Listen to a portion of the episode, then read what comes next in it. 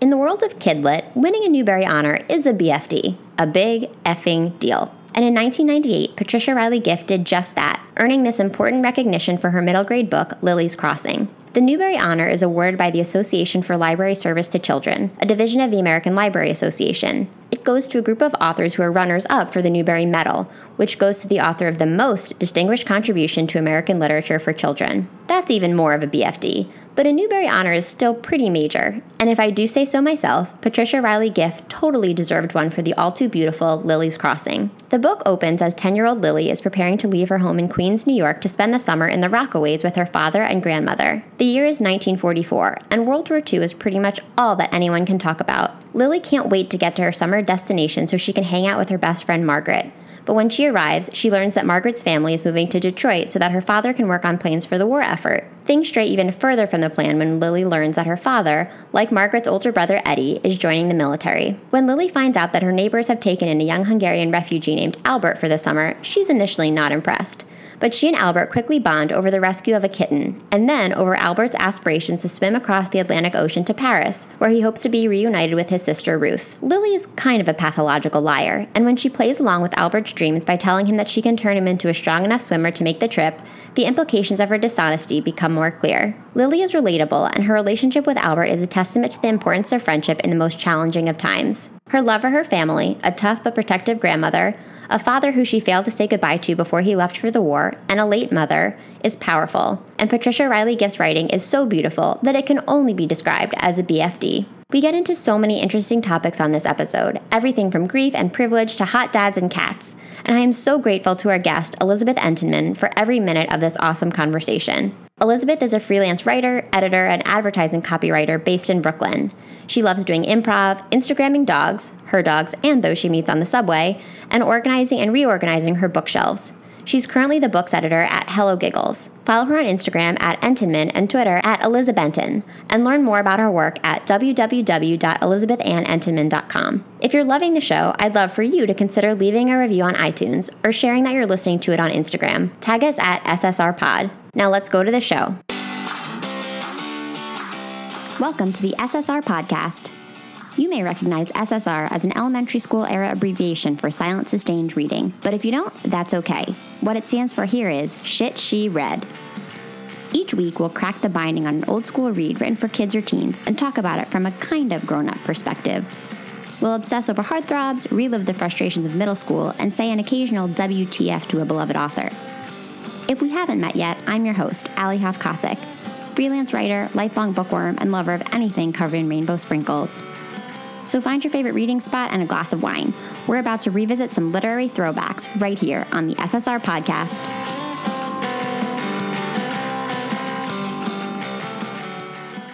Hi, Elizabeth. Thank you so much for joining us on SSR. Hi, thank you for having me. We are talking about Lily's Crossing by Patricia Reilly Giff, and I am so psyched that you picked it yeah, you know, you were like, do you have any suggestions of things that you'd like to read? And I was like, for some reason, this book, Lily's Crossing, has always stuck out in my mind as something that's so special to me.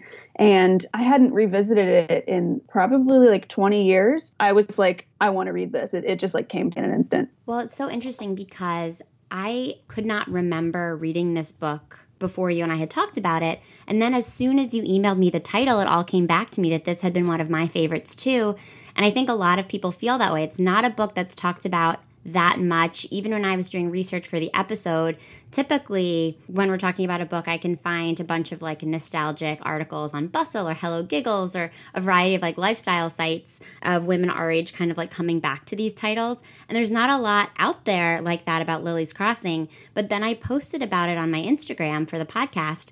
And like immediately, four or five people commented and were like, oh my gosh, Lily's Crossing. I haven't thought about that in so long. The same thing with me when I read it a couple weeks ago. I posted a picture on my Instagram, and like so many people were like, wait a minute, I haven't thought about this book in, like I said, 20 years, but like they were like, oh my God, I loved this, and I forgot that I loved this. Do you remember what it was about the book that made you love it so much the first time or yeah i think there's kind of a lot of different reasons for starters in like just a purely like from a fifth grade perspective did your teachers ever like read to you like when i was in fifth grade and now that i say that it sounds like i was like too old to be read to but in fifth grade my language arts teacher would start class by reading to us for like 10 or 15 minutes and she was reading lily's crossing to us at the end of the year and we didn't get to finish it because school ended but I was just like, I have to know what happens in this book. And I asked my parents to buy me a copy but it's so special and like it felt like I was like breaking the rules because I like had the book that we were reading in school,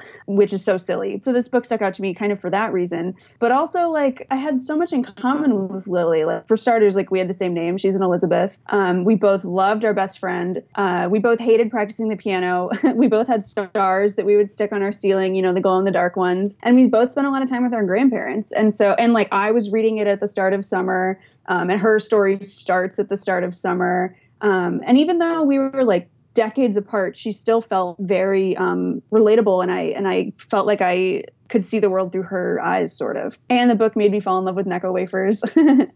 Well, first of all, I totally relate to what you just said about like buying the book that your teacher read. I yeah. used to do that all the time, even if a teacher had actually finished the book. I used to like fall in love with these books so much that I would then ask my parents if we could go pick them up because I wanted to read them myself. Mm-hmm. I used to love the experience of being read to so much, like probably way longer than I should have. I enjoyed that experience. Yeah. probably when I, until I was like in sixth or seventh grade, and thinking about those moments still kind of like makes me feel all warm and fuzzy inside. Like remembering my teachers reading to me, and I just I always was like fascinated by teacher voice in the same way that I'm fascinated by teacher handwriting. Like I think teachers mm-hmm. just have this way of reading that's really magical. And I think yeah. that a lot of teachers read books like Lily's Crossing aloud, these books that were like very evocative with great description. Mm-hmm. And I don't know that I ever was read Lily's Crossing aloud, but I totally relate to your experience.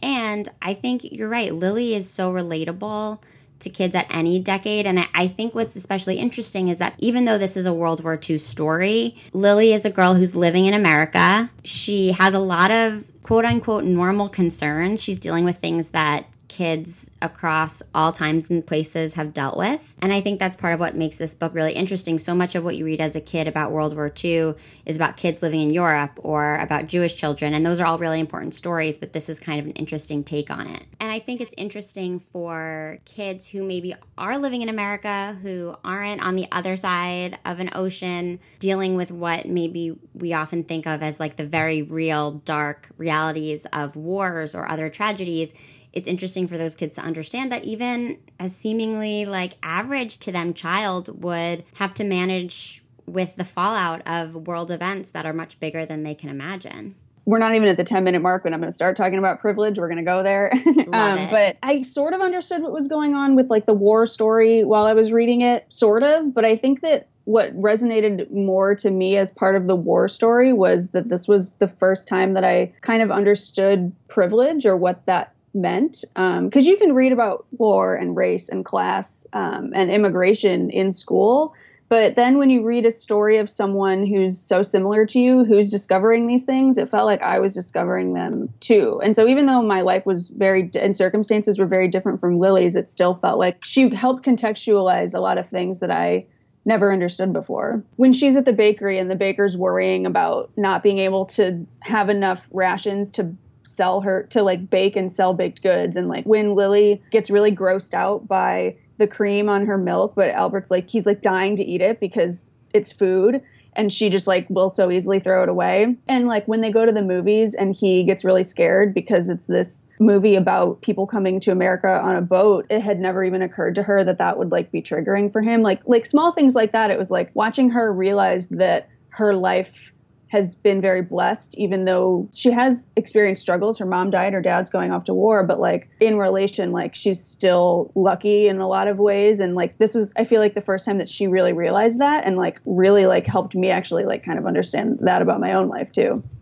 Yeah, and I think the ways that she was affected by the war are even sort of privileged. Like, mm-hmm. they're sort of shiny, right? Like, her dad has made the decision to go to war which is admirable. And he has these really noble ideas about how important it is for him to go and protect the Jews and, and the people that are being forced into camps and into all of these terrible situations by no fault of their own. He's really a respectable, heroic guy. her best friend's brother has been sent to war and there's there's a little bit of glamour in that for her. There's a little bit of imagination about like what's it like to go be that brave and how exciting it would be to fight for your country. She's not dealing with poverty. She's not dealing with the real loss of her comfort in the way that somebody like Albert is. Thinking about it in terms of privilege is really interesting it, that was such a difference in reading it now too because then it was when i read it 20 years ago i keep saying 20 years. I don't know the actual math but i think it was sometime around 20 years. It was like it was actually it was. It was like 98 i was in fifth grade. Yeah okay. the, well the book came out in 1997 so assuming you were oh. an enthusiastic reader the way i'm sure you were it came out in 1997 it won the newbery award in 1998 so yeah, somewhere in there, we'll we can approximate twenty years. That sounds about yeah. right to me. Our teachers, man, they jumped right on it. it wasn't so, even a classic; it was a new release. so hot with the times. um, and my copy now, I'm completely before I get too far off though. I love this. I bought this used copy, and it has stickers on it that are like, "Please return this to sixth grade reading at Bow Elementary School." And I'm like, "Oh, that's cute." Anyway, oh, that's so, cool. um, so they were they were reading it too. They're reading it somewhere in grade six now looking back on it, it's like I almost understand it at even other levels too, because not to like completely get into immigration, but like it presented a very like bird's eye view explanation of immigration at the time, which was kind of enough for like a, an 11 year old to understand and digest. But like now it's like oh well yeah this was that was kind of really something that stuck out to me reading it as an adult of like oh he was torn from his family. His sister had to stay because she was sick. Like he came over on this boat and then had to go back. And you know, and, and like he does, he's not going to know where he's living. He doesn't know where his family is. Um, he just all he wants to do is see his grandmother, but he's making the most of the situation that he can. And and at the time, I didn't really fully understand that, but I think I understood it enough but now reading it was like oh okay well because as a kid you see him as a friend you see albert as a friend and you feel sad about the fact that he's alone. He's had this extremely treacherous journey. Not only has he been torn from his home in Europe to North America, but he was in Canada originally, and now he's kind of been sent away from Canada to Rockaway for the summer to be with, I believe, like his host family's mm-hmm. sister. Like he's kind of just being tossed around at this point to different places. Mm-hmm. And so he really can't catch a break. Like he's sort of just moving with people's whims. And I think as a kid, that feels very scary. And as an adult, you can step back and realize like this is a much bigger problem with the systems that are in place in our world and you feel concern for this kid instead of just sympathy you're like why is why do we live in a world or why has anybody ever had to live in a world where any of this is okay and where there's not a safer place for you to to kind of like rest your head and and soak in the fact that you've been through all of this tragedy and to feel safe yeah, something that I thought about a lot when I was rereading it was when I when I read it the first time, Lily's world seemed so big. I didn't really know like where the Rockaways were. I didn't really understand. I kind of just thought it was like she lives in a suburb and then every summer they drive like really really far to the beach and it's so far away. But now that I actually live in Brooklyn, I'm like, "Oh, it's it's not that far away. Like people go to the Rockaways for the day all the time, and it's not that far of a drive. It's not that big of a world but then at times it is it is she does have such a big world because her dad's all the way in Europe. Like Albert has this life that extends to like different continents. And yeah and something that I was thinking about a lot was like at times her world is so big and at other times it is really small but I guess that's how life is. I don't really know what the lesson is there but it was just kind of in the back of my mind of like sometimes it seems like such a big world and sometimes it's not even though it feels like it well it's fascinating because these are kids who really have an almost uncomfortable understanding of like how dire the circumstances are in the world mm-hmm. i pulled out a few quotes that i just thought were really interesting in terms of like how they were processing everything that was going on around them mm-hmm. at one point lily says to the mailman who's asking her about her dad and what's going on with him after he's gone off to war. She says, You know, you're not supposed to ask. You saw the poster at Mrs. Sherman's loose lips sink ships. Spies could be walking up and down Cross Bay Boulevard, and my father, who's on a ship right now. And then there's the dot, dot, dot, of mm-hmm. course. Mm-hmm. Margaret's mother has been saving candy for her brother who's overseas fighting, and Margaret sneak some out to give to Lily, and she says, My mother is saving all this for my brother Eddie in the army. Now that he's a soldier fighting for his country, he gets everything, and I don't even get a sniff of this stuff. So these kids are aware that these like terrible things are happening. They're almost eerily comfortable with like talking about war. But then again, they have these concerns about candy. And Lily doesn't want anybody to think that her family looks silly or poor when they're driving into the Rockaway with this old piano. It's kind of this like really weird contrast because they have these very adult concerns, but at the same time, they're kids and they're trying to navigate their kid world. You're still going to worry about candy because you're 10 years old. Exactly. I mean, I was yeah. worried about candy when I was 10 years old. Sometimes I'm still worried about candy. Let's be real here. One of my quotes that stuck out to me was sort of in like the last third of the book, Lily's talking to Gram, and Gram asks her like, "What's the matter?" And Lily says, "Things are never going to be the same. Not even when the war is over. Albert might not have his grandmother. He might not have Ruth." And that to me was like, "Oh, she's ten years old and she's." having to deal with this reality that like even if her father comes back even if everything's okay like it's going to be different and the world is going to be different. I forget what happens to Margaret's brother. Does he he he goes missing? Do they ever find him? They never find they him. They never really say. Yeah, in those last two chapters where we kind of fast forward a year to the following summer, there's still this kind of like open-ended mm. question about where he is. Margaret and her family have not come back from Detroit. That's right. So we still don't really know what's going on with the Dillons and I think the fact that obviously Lily's dad comes back, which is great. We get to see Albert again at the end. Mm-hmm. So a lot of those potentially like really traumatic, tragic plot points end in, in happy ways. And then Eddie's story is kind of left more open ended, which I guess is important because the author needs to show like it doesn't all end happily. It's, it wouldn't have been true if it had all like tied up perfectly, which is unfortunate, which is sad. The conversation you just were referencing before with that quote where she and Gram were talking about things never being the same. I really thought that conversation was interesting too because at some point in that exchange, Gram kind of reveals how sad she is about the fact that her son has had to go off to war. And I think Gram, throughout the course of this whole story, is sort of this like, domineering, intimidating woman. She's holding it all together. She handles things at home when Lily's dad has gone off to war. Presumably, she's taking care of everything in the years since Lily's mom passed away unexpectedly. And Lily realizes in the course of that conversation, like, Gram might scare the shit out of me, but she's really scared. Like, she's upset that her son is gone. She doesn't know if she's coming back. And I think that's an important part of any middle grade story in particular because it's powerful as a child to realize that the people who are supposed to be taking care of you, especially the ones that intimidate you and sometimes make you feel bad about yourself, those people get scared too and those people can relate to your insecurities about what's going on around you and i think that conversation or somewhere around that point was also when lily realized that like yes her own father was at war but like gram's son was at war that was almost the turning point of like oh when you realize that like your family members are like humans you know where you're like oh graham is suffering too yeah, and it's not all about Lily. As much as mm-hmm. I love Lily, I think there's potentially some controversy among readers about, especially adult readers, about what kind of a role model she is because she is fairly self absorbed. I found a quote from the New York Times review when the book first came out, and generally the review the review is glowing. It says for today's children, to whom World War II must seem as remote as the Civil War, Lily's story places history in real time. With Ms. Giff's usual easygoing language and swift short paragraphs, the impact of the war on an American child is brilliantly told. Obviously, that's all well and good, but near the end of the review, there's a quote that says, Still, what will parents who buy so many of Ms. Giff's books think of this one if they pause to read it themselves? Is Lily Mollahan a good role model for their children?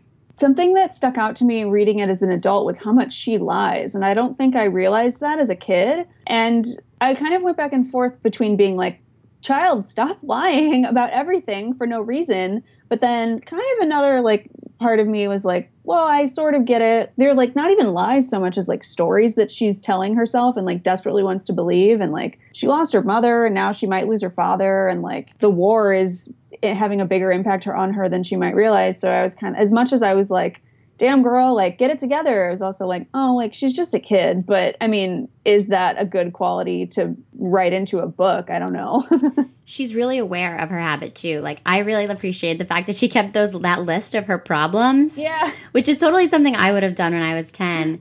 And the first thing on the list was lying. Um, yeah. And early in the book, it's things like, you know, she tells Margaret that her aunt is like a spy in mm-hmm. Europe and sort of more like fantastical things that aren't really going to hurt anybody, but just give her an opportunity to like kind of look cool to other people. Again, it's interesting. Yeah.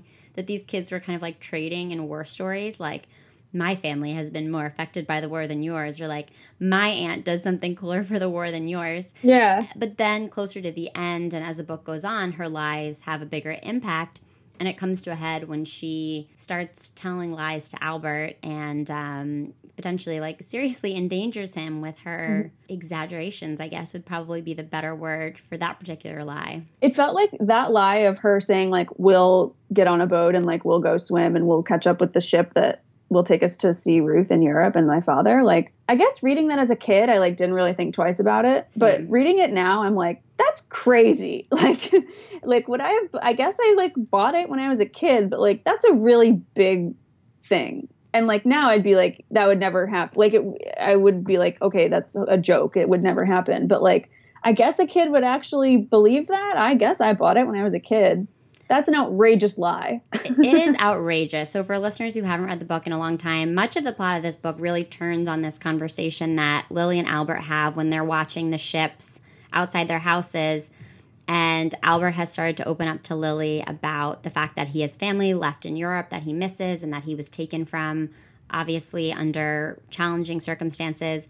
And Lily, who's a really good swimmer, talks about how like oh yeah we could totally like swim out there and catch a boat and you know we'll figure it out. We'll get on a boat. Maybe it'll be the boat that my dad's on. Maybe not. But either way we'll go to europe and we'll figure things out and albert who is like so desperate to get back to his family for obvious reasons and probably just like looking for something to hold on to is like okay sure well then teach me to swim. Obviously like that's great. Just you know how to swim i don't we'll figure it out.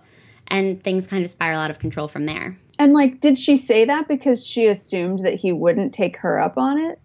Like, are all the things that she's lied about before things that she sort of knows she can get away with? And like, she does it because she figures it'll never become a problem? And like, this was the one that really blew up? I wonder too if there was almost a little bit of like a communication barrier because to me like when i hear lily in my head saying these things a lot of it's sarcasm right? Where it's mm-hmm. like oh yeah like you know we could swim out there it'll be crazy. Yeah. Obviously she's 10 so she doesn't sound exactly like that. But albert who's from hungary and english isn't his second language like maybe he doesn't pick up on some of her cues that obviously this is a great dream but it's probably not a reality and she's talking about it sort of offhand. I, I don't know if there's some sense of that where like they're just not speaking each other's language in any way, shape, or form. And there's one lie that she tells her dad or someone where she says like I've written 14 books and her dad like laughs because I think he knows that it's not true. But so yeah, that's exactly I didn't even think of that like he doesn't really Albert doesn't really get the difference in like what she's saying. Yeah, and he sees that she's a great swimmer. He's heard that Gram was this amazingly strong swimmer who taught Lily how to do what she did. So he sees it as an easy solution. Like, show me what you know. We both have high stakes here. You want to see your dad. I want to see my sister. Why wouldn't we be able to figure this out? And there's something so charming about that, too. Just this idea like, as a kid, you do feel that way. Things feel solvable, things feel manageable.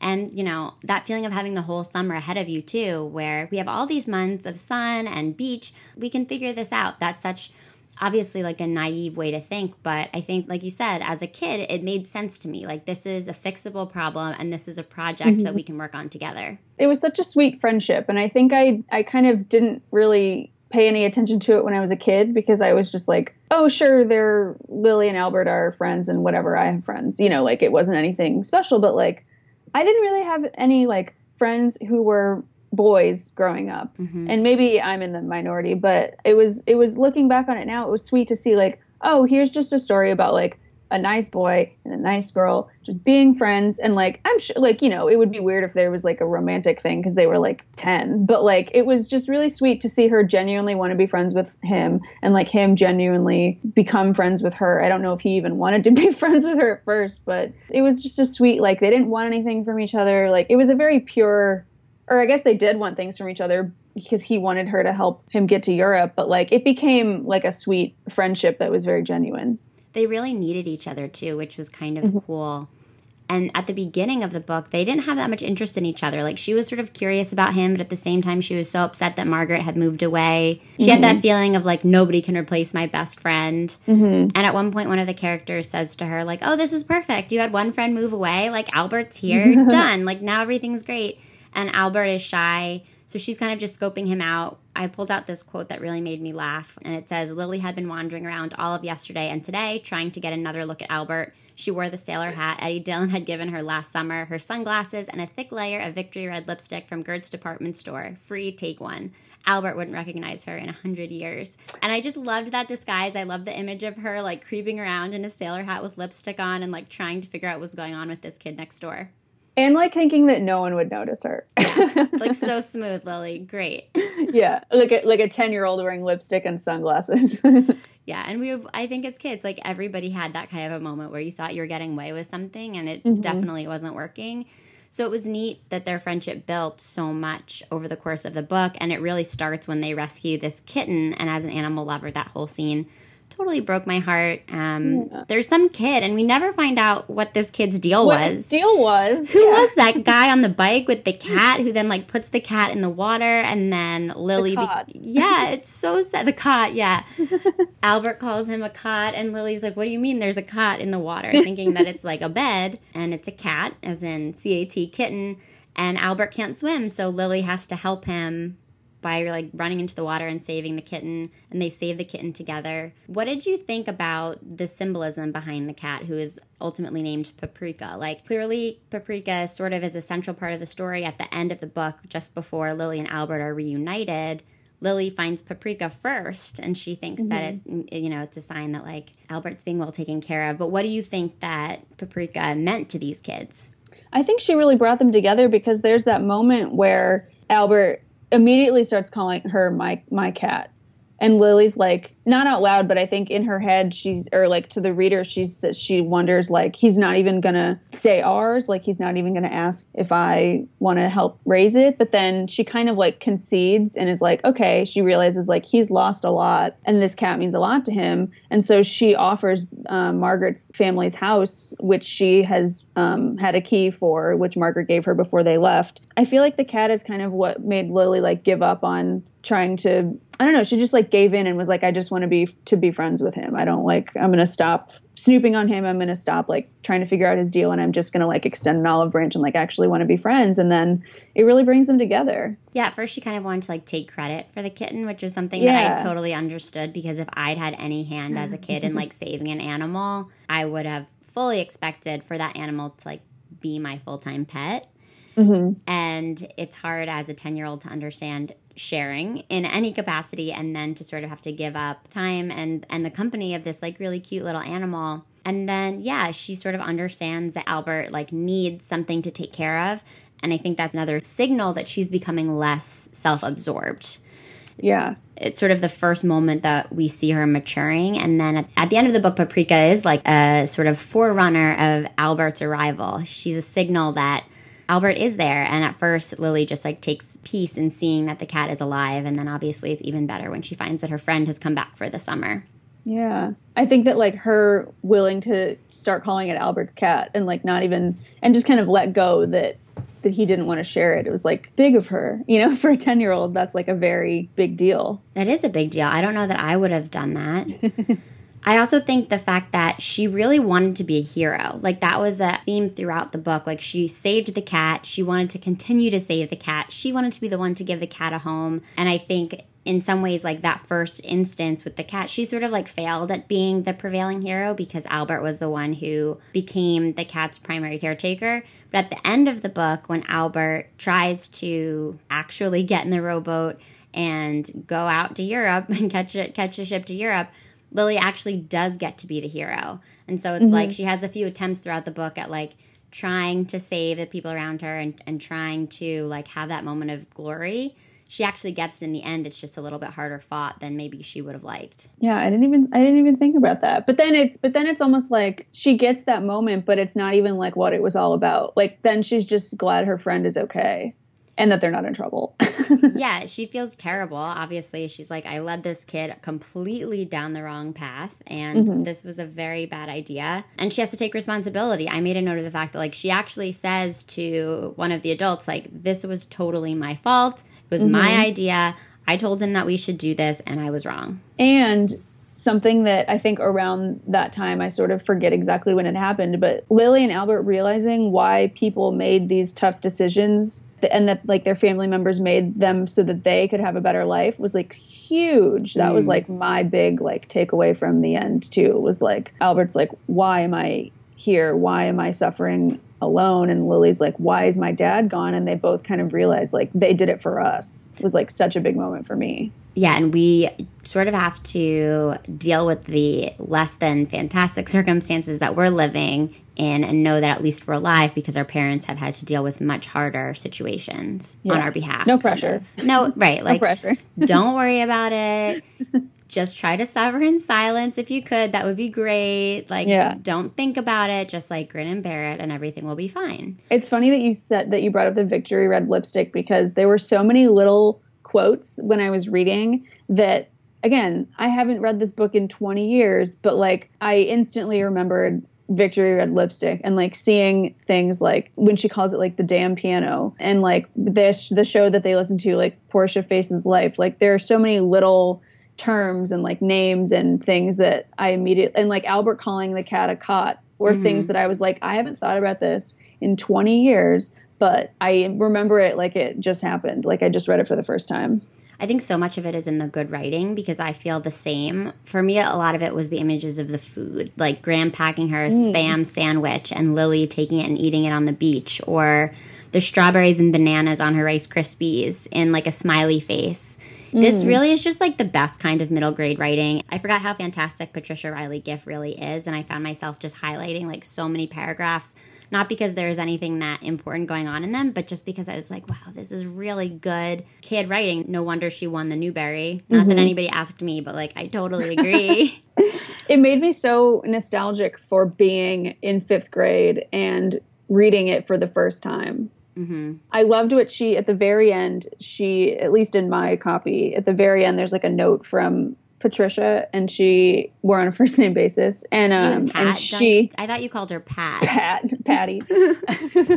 um, in the very end, like one of the last things she writes is she says, "I want readers to know that love and friendship make a difference," which is like so sweet and so like important still. And I hope that kids are still reading this because it's even more of an important story now, sort of. I think especially with all of the bigger conversations we have going on right now about the refugee crisis and everything, mm-hmm. Albert and his sister Ruth, who unfortunately don't meet until the end, they're such great symbols of what that actually means. And I think meeting through a book a kid like that can be really important for young people who just can't wrap their head around like what is a refugee what could a refugee crisis actually be about and to see that there's kids out there who are thrown into these terrible situations and and really just like trying to find a way out of them to then be able to picture that there's thousands and thousands and thousands of kids like this trying to figure mm-hmm. that out like that would be a really powerful experience i think for an elementary school or a middle schooler you know, to yeah. actually like have a taste of that through this book. And looking back now, when I was looking at it again, it was like, oh, historical. I was looking at it on Goodreads because I was like, what's this book about again? And it was mm-hmm. like, oh, historical fiction. And I was like,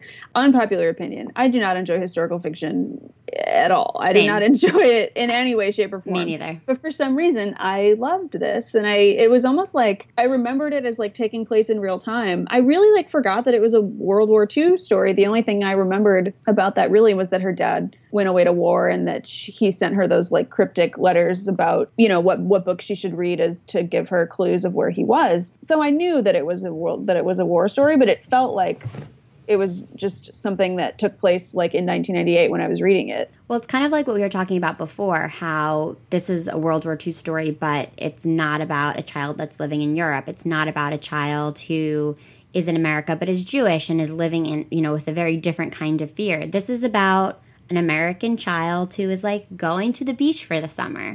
There's a war going on. Her dad's there. Her best friend's brother is there, but she's not involved in it in a firsthand way. And I think that lends to a more timeless quality. Whereas, like, Number the Stars is one that sticks out for me as, like, mm-hmm. obviously a World War II book because it's about a child that has, like, much different kinds of concerns, has a lot mm-hmm. more, like, a lot more writing on what's happening in the war.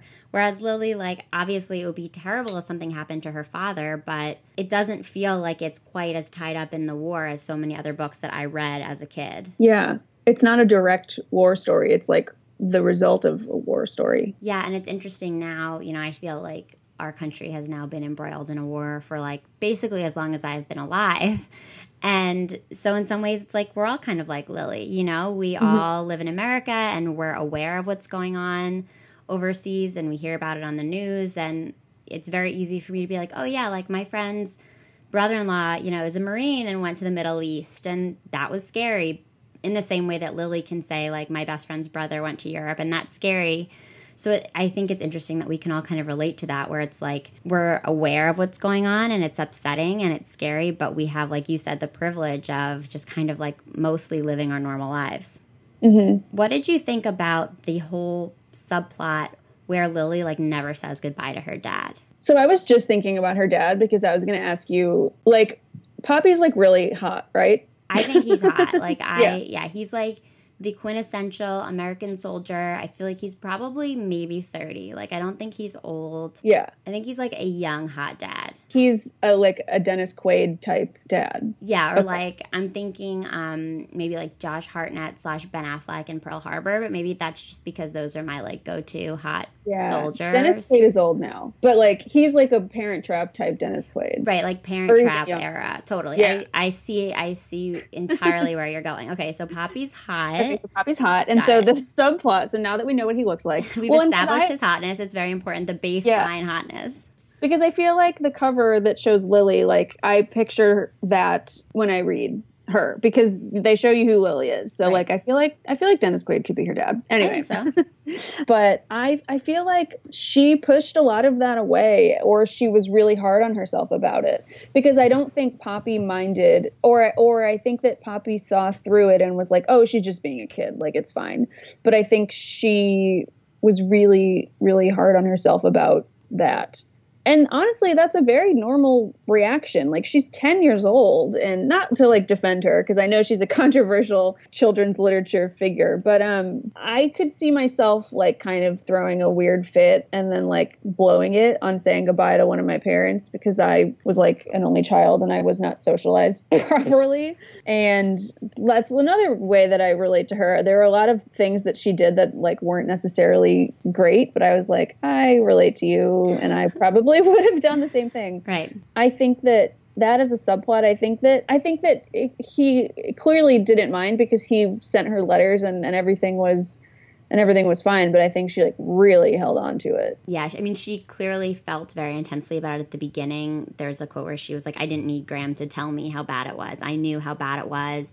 And she tried to get there. She sort of had this idea that she wasn't going to say goodbye, and then minutes before she knows he's leaving, she like takes off to the train station and realizes that she's too late and she's waving and and she realizes she's like I know that Poppy didn't see me. Like I was waving, but I knew mm-hmm. I know that I didn't make it in time. And then we kind of come full circle because at the end Poppy has gone to find Ruth, Albert's sister, because they both are in France and um Poppy comes back and they discuss the fact that Ruth feels guilty that she never got to say goodbye to Albert when he mm-hmm. was taken away.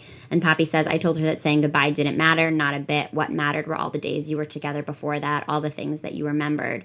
And so obviously Poppy wasn't upset, and obviously he makes her feel better in the most like beautiful literary way possible. Mm-hmm. I think they all kind of held on to a little something that they that in reality like wasn't a huge deal, but they felt so terrible about. Like Albert was like, I didn't open my eyes. And like he pretended to be asleep. He tells Lily that he was pretending to be asleep when they came to take Ruth away and and like he was holding on to like i didn't open my eyes. I didn't like i pretended to be asleep. I didn't i let her i let them take her.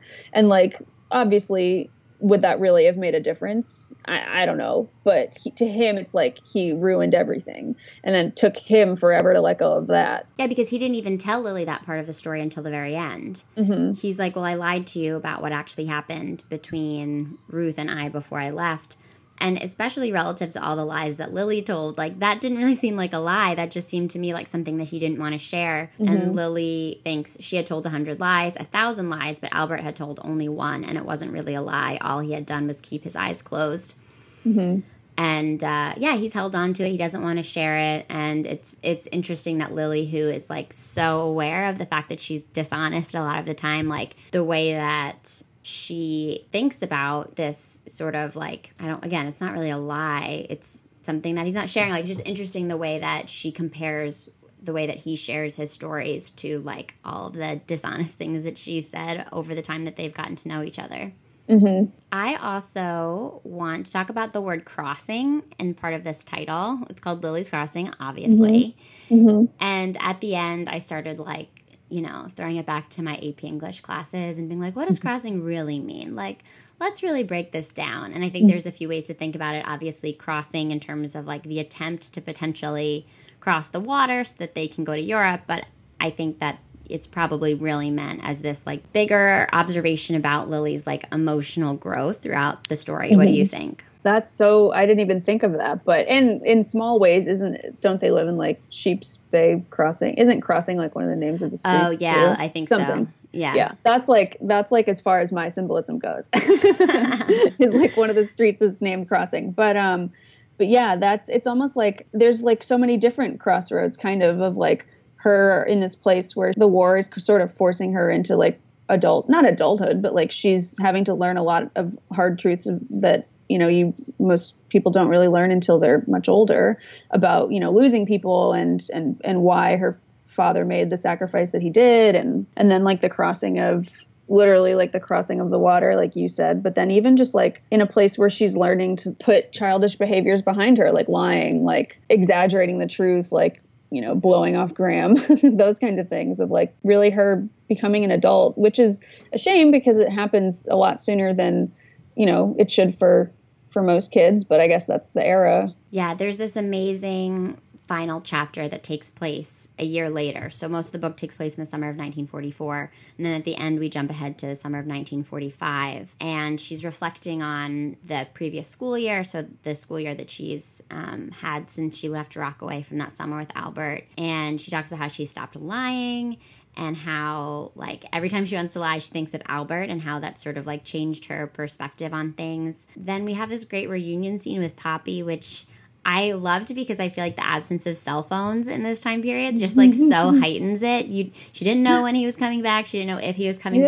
back. And then there's like the turn in the lock and she hears it and she just goes running down the stairs and it's sort of just like this perfect reunion moment. You know what it reminded me of? Did you read the American Girl books? Yeah. Okay, so this was like how Molly's. So there were so, so you know there's like six. You remember there's like six books in each one, Right. and then in the very last one, Molly was the American Girl doll that was at the time she was the most advanced one, and now Mm-hmm. there's like a billion American Girl dolls, but she was the like most recent doll, Right. But she lived during World War II, and at the very end, spoiler to anyone who's going to read. Molly's American Girl doll books, at the end of the sixth book, she has the exact same sort of moment where her father comes back from the war. Like the, the key turns in the lock and like she's on the stairs and her dad's there. I literally have goosebumps because like I'm just thinking about, I was like reading these books at the same time, you know? Right. And that was like such a, it, it reminded me so much of, of that story. Yeah, that's such a nice moment. And then the three of them, Lily, Poppy, and Gram, all get in the car and they go out to Rockaway again.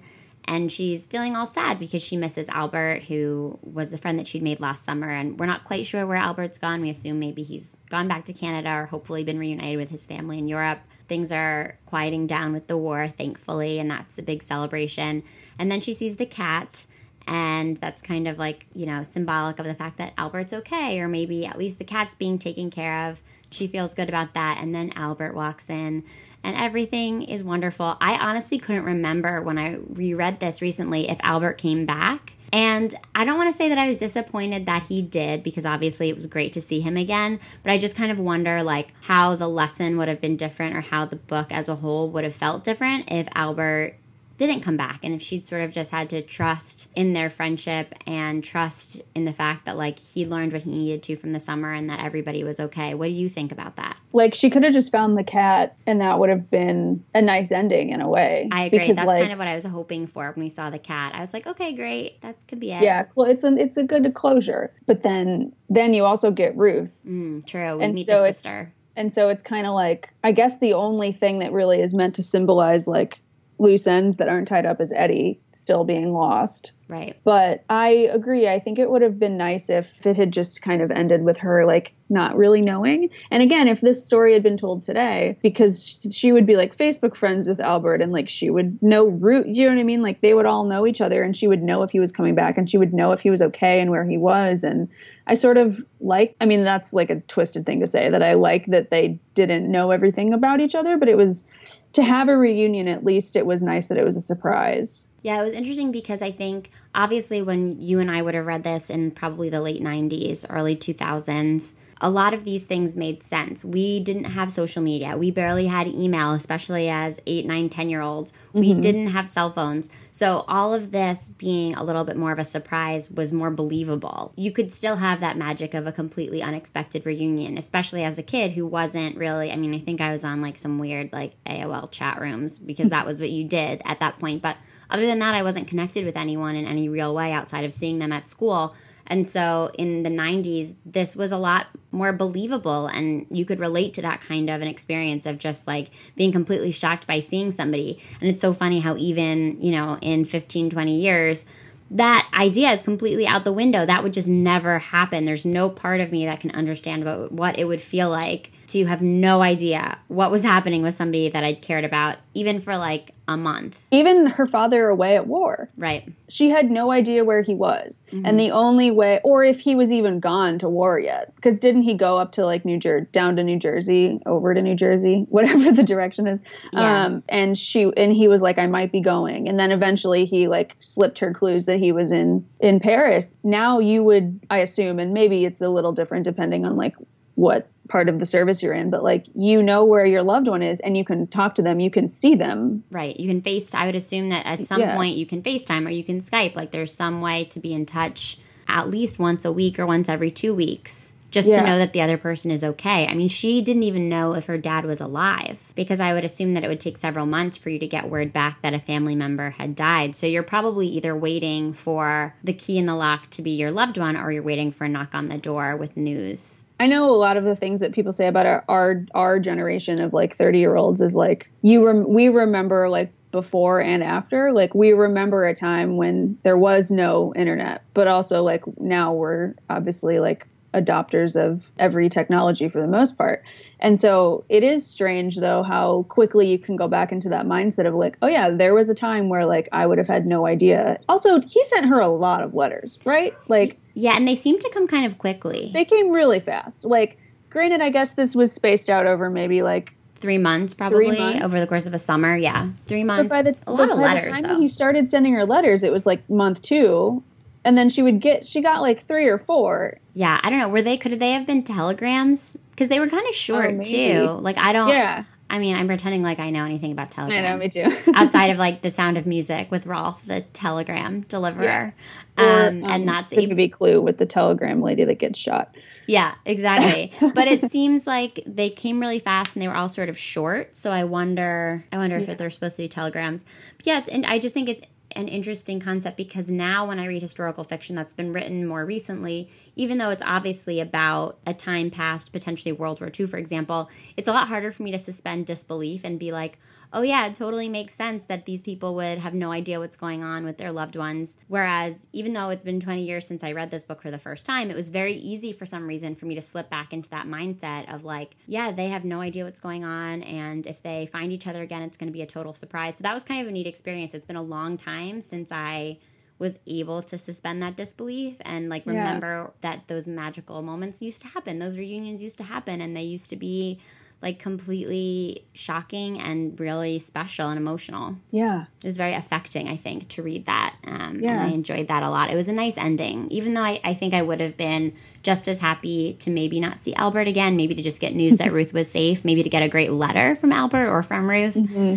Um, but the for moment her, for her dad to bring that, and that's kind of the closure. Yeah, that would have been good closure for me. It almost was like too much. Then in the last page, it was like, oh, and here's here's Albert too. That was like a lot, but generally, I think the ending yeah. was really nice. The book is beautifully done. Um, I'm really glad that I got to reread it again. Thank you so much for choosing it. Yeah, it's funny that like, too, reading a book when when you're like 10 years old, it was like a book that you like have to read at school or reading at school. It's like, oh, another chapter. But then like to read it as an adult, you could read this book in like two hours. Yeah. And and I guess maybe that's just kind of the result of being 30 years old now. But like reading it at the time, it seemed like such an undertaking and it seemed like such a big book. But now like the chapters are like four pages long and like it's not even you know it's like 150 175 pages and it seemed like such a big it was such an affecting book to me for some reason yeah i love it. and i mean that, for though. for all the reasons that we talked about i guess but like yeah it was such a big deal and now it's like oh yeah we just like read it really really quick and it's just a quick little little middle grade read but what a special book and overall did coming back to it more recently did it make you love it more or did it sort of ruin it in some way for you it really did make me like it more. I feel like I sort of appreciated it in even on like further levels now. I thought about it a little bit when my my own mom passed away in 2011. This book sort of came to mind because it was one of the first books that I read as a kid where like someone didn't have a parent. Mm. I mean, that's probably not true, but for some reason like that part stuck out to me. And even though I hadn't read it in so long, I thought about it because I was like, oh, I remember this character whose whose mom died, and she. And I think the book is almost like really nicely talks about the effects of grief on you in ways that you might not realize until you've lost someone like you, like a mother or father or parent or like a, a you know a really close relative or friend because there are so many ways that like Lily forgets that she, she doesn't really talk about her mom, which I think I'm get, I'm sorry, I'm like going there. We were Do like it. trying to wrap up. No, was, no. I'm like talking about dead parents, but she um in a lot of ways she forgets that she has a mom or she just doesn't even really talk about her a lot Hmm. because that's kind of like the easiest way to deal with it. Like i think it's really hard for her to not have her mom. And she rem- she like honors her in really small ways of like she you know she she brings the stars every year and she says like this was the my mom's birthday gift to me every year. Like i bring a star from my ch- my bedroom at home and bring it to my bedroom um, in the rockaways but then like there's a moment where Albert says something like the cat needs milk and her mother and Lily like has a flash and sort of like remembers that she also needs her mother. Hmm. And I think I like just kind of saw a lot of a lot of like small things in her that she doesn't really she needs a mother so badly but she like doesn't want to think about it. And she like doesn't want to turn to Gram for, you know, to be to be to kind of fill that void. And she doesn't really have anyone to to fill that for her and i reading it that was a big hmm. thing that that stuck out to me in rereading it of like oh here's this motherless daughter who's now also sort of a fatherless daughter in a way Well, and we never meet her mother, but it, her mother still feels kind of ever present in the book with the stars. As Elizabeth said, mm-hmm. there's this kind of beautiful thread where Lily's whole ceiling at home in Queens is covered in these little stars, which so many of us had growing up. And, and her tradition is that every summer she pulls one down and brings it to Rockaway and gives it to herself sort of as a gift from her mother. And it's because her mother was the one to put those stars on the ceiling. The quote says, I have stars on my bedroom ceiling. My mother pasted them all up for me when I was a baby. She told my father she was making a world for me. She said she wanted to give me the whole world, which is so beautiful and one of my favorite lines of the book. And then she talks to Albert about it and she says it was so nice to talk about her mother as if she, Lily, were like everyone else, like everyone who had a mother. Mm-hmm. And that I think kind of sums it up and, and kind of relates to what you were just saying, which is like she never forgets her mother, but she doesn't really get to talk about her much. And I wonder if those feelings about her mother are part of the reason that she pushes Gram away through most of the book. Mm-hmm. Like she just like doesn't want that maternal presence in her life if it can't be her actual mm-hmm. mom. Yeah, and it's one thing. I was 23 when my mom died, but like when you're 10, I mean, I could barely like realize what was going on, and it took me a while to like kind of understand my feelings about it and understand you know how I felt and how you move on and how you and how you deal with it and honor it. But like if that had happened to me when I was 10, I, I mean, of course I, I would you know push people away and like not really understand because you know because I'm I'm sure she had no idea like what she was really feeling in some ways and wouldn't for a while. But yeah, that was kind of like a bittersweet a hmm. bittersweet part that stuck out to me in rereading it. I was like, oh, I relate to this girl so much. Hmm. Well, I'm sorry that you had to go through that experience, and it's interesting the way that you were able to relate to her yeah, in this completely different way all these years later. yeah. And like we both played the piano, the damn piano. The damn piano, the old piano that she had to haul all the way from Queens to Rockaway, and she was so embarrassed, but it was so nice that her dad had thought to have it brought up for her, even though, like, I think it's so funny that, you know, she was the one who'd had the idea to take piano lessons and mm-hmm. then she actually hates it, but she doesn't want to admit to her family that she hates it. And that's such a relatable thing where, like, you uh-huh. as a uh-huh. kid have all these grand plans to learn to do something or to start an activity and then your parents throw all this money at it and then you're like oh actually i don't like to do this but you can't be the one to say that because now all these investments have been made and it's kind of too mm-hmm. late to back out so one of the funniest parts to me was like it's such a like one-off moment but when she's there's like one scene that really scene there's like one chapter like moment that really focuses on her actually practicing mm. and she is just so passive aggressive about it and she'll like bang out like a C scale over and over and she'll just like do it louder and louder like just to piss off Gram and Gram is like I know what you're doing like practice and so she's like okay and she'll just like do everything like if you want me to practice like I'm going to make it as annoying as possible which is like such a like 5th grade 10 year old thing to do. Yeah, it doesn't matter if there's a huge world war going on, you're still yeah. a 10 year old and like you still don't want to practice the piano. Yeah. And this this book does such a great job of illustrating that in a way that I think, you know, based on your and my experience, is great whether you're in elementary school or whether you're in your late 20s, early 30s. It's um, a really great book. So I'm so glad we got to read it. Thank you so much for choosing it. Before we wrap up, I'd love if you could share a recommendation or two of a book that you've read more recently that our listeners might want to check out. I see you in front of this massive wall of bookshelves, so I'm sure you probably have about like a hundred that you could think of. But is there one that you think that our listeners should add to their TBR list? One of my favorite books that I've read this year is The Ensemble by Aja Gabel, mm-hmm. and I don't know if you've read it. Um, I did. I read it earlier this summer. Did you love it? I liked it a lot. I no, I'm gonna let you give your recommendation first, and then I'll share my thoughts because I think it's a really great book. And honestly, the reason that I didn't love it is probably my own fault. So I'll let you I, I'll let you sing its praises first, and then I will share my gentle counterpoint. So I loved it, but I fully realized that it's not necessarily a book that everybody else will love. I think the things that I loved about it might be things that just like drive people crazy in terms of like the way that the book is structured or the way that it flows. It's gorgeous writing. It's about the four members of a of a string quartet and it follows them through four different parts of their career and each part centers around a big concert that they have to give. And Aja uh, was a former musician herself. She kind of made this decision. Um, you can read our interview on HelloGiggles, but um, she sort of made this decision when she was in college of like, should I pursue going to conservatory? Like, am I good enough to, to do this, or should I just kind of give up on the dream? Like, because it might it might not happen because I'm not like the best. And so she chose to give it up. But she but music is still such a big part of her life, um, and it comes through so clearly in the the writing is so like melodic and, and beautiful. But I think that the thing that would maybe turn people off was just how like it flows I enjoyed it. It flows like very seamlessly. Like one minute it's one character, one minute it's another character talking, um, and you kind of have to pay attention as you go. But I absolutely loved it. I think it's a beautiful study of human behavior because you get to meet these characters and you get to follow them for like a couple decades. And it sort of like cuts out the stuff that you don't really care to read about in life. It just kind of drops you right into the big moments. And so I, I really, I really loved it. But I am dying to hear your take. no, I loved it for all the reasons that you just mentioned. The character development is really great. The reason that I think I didn't love it was because it was one of the first books that I kind of saw all over Bookstagram after I started doing social media for SSR.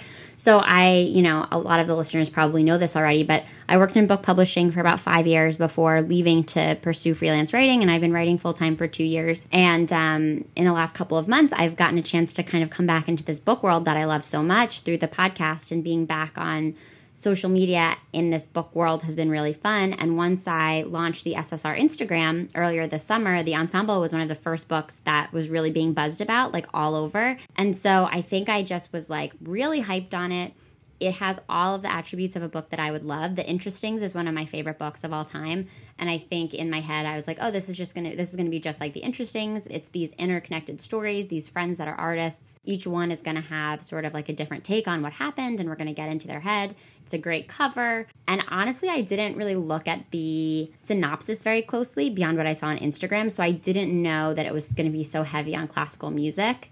And so, honestly, like I just found all of the descriptions of classical music a little distracting because I think I was just so excited for it to be something more like the Interestings, mm-hmm. where it was all character. And I, for some reason, I just think it was like too much for me, too much background about classical music. And maybe it's just something that I have never experienced myself. But it's not that I didn't like it. I just think maybe it didn't quite meet my expectations. And like I said, that's totally my fault. I would recommend it to other people. And I'm going to include a link to it as well as a link to the interview that you mentioned on HelloGiggles in the show notes so that um, our listeners can check that out pick up a copy, read the interview. I'll also include a link to Lily's Crossing so that you can pick up a copy of that and reread it or read it for the first time as well. Because I think it's obvious that both Elizabeth and I would like highly recommend this one to you, no matter how old you are. Yeah. Well, I'm so glad that you came to chat with me about this book. I had so much fun talking with you, and I hope you have a great rest of your day. Thank you. Thank you. Thank you so much for having me. Bye. Bye.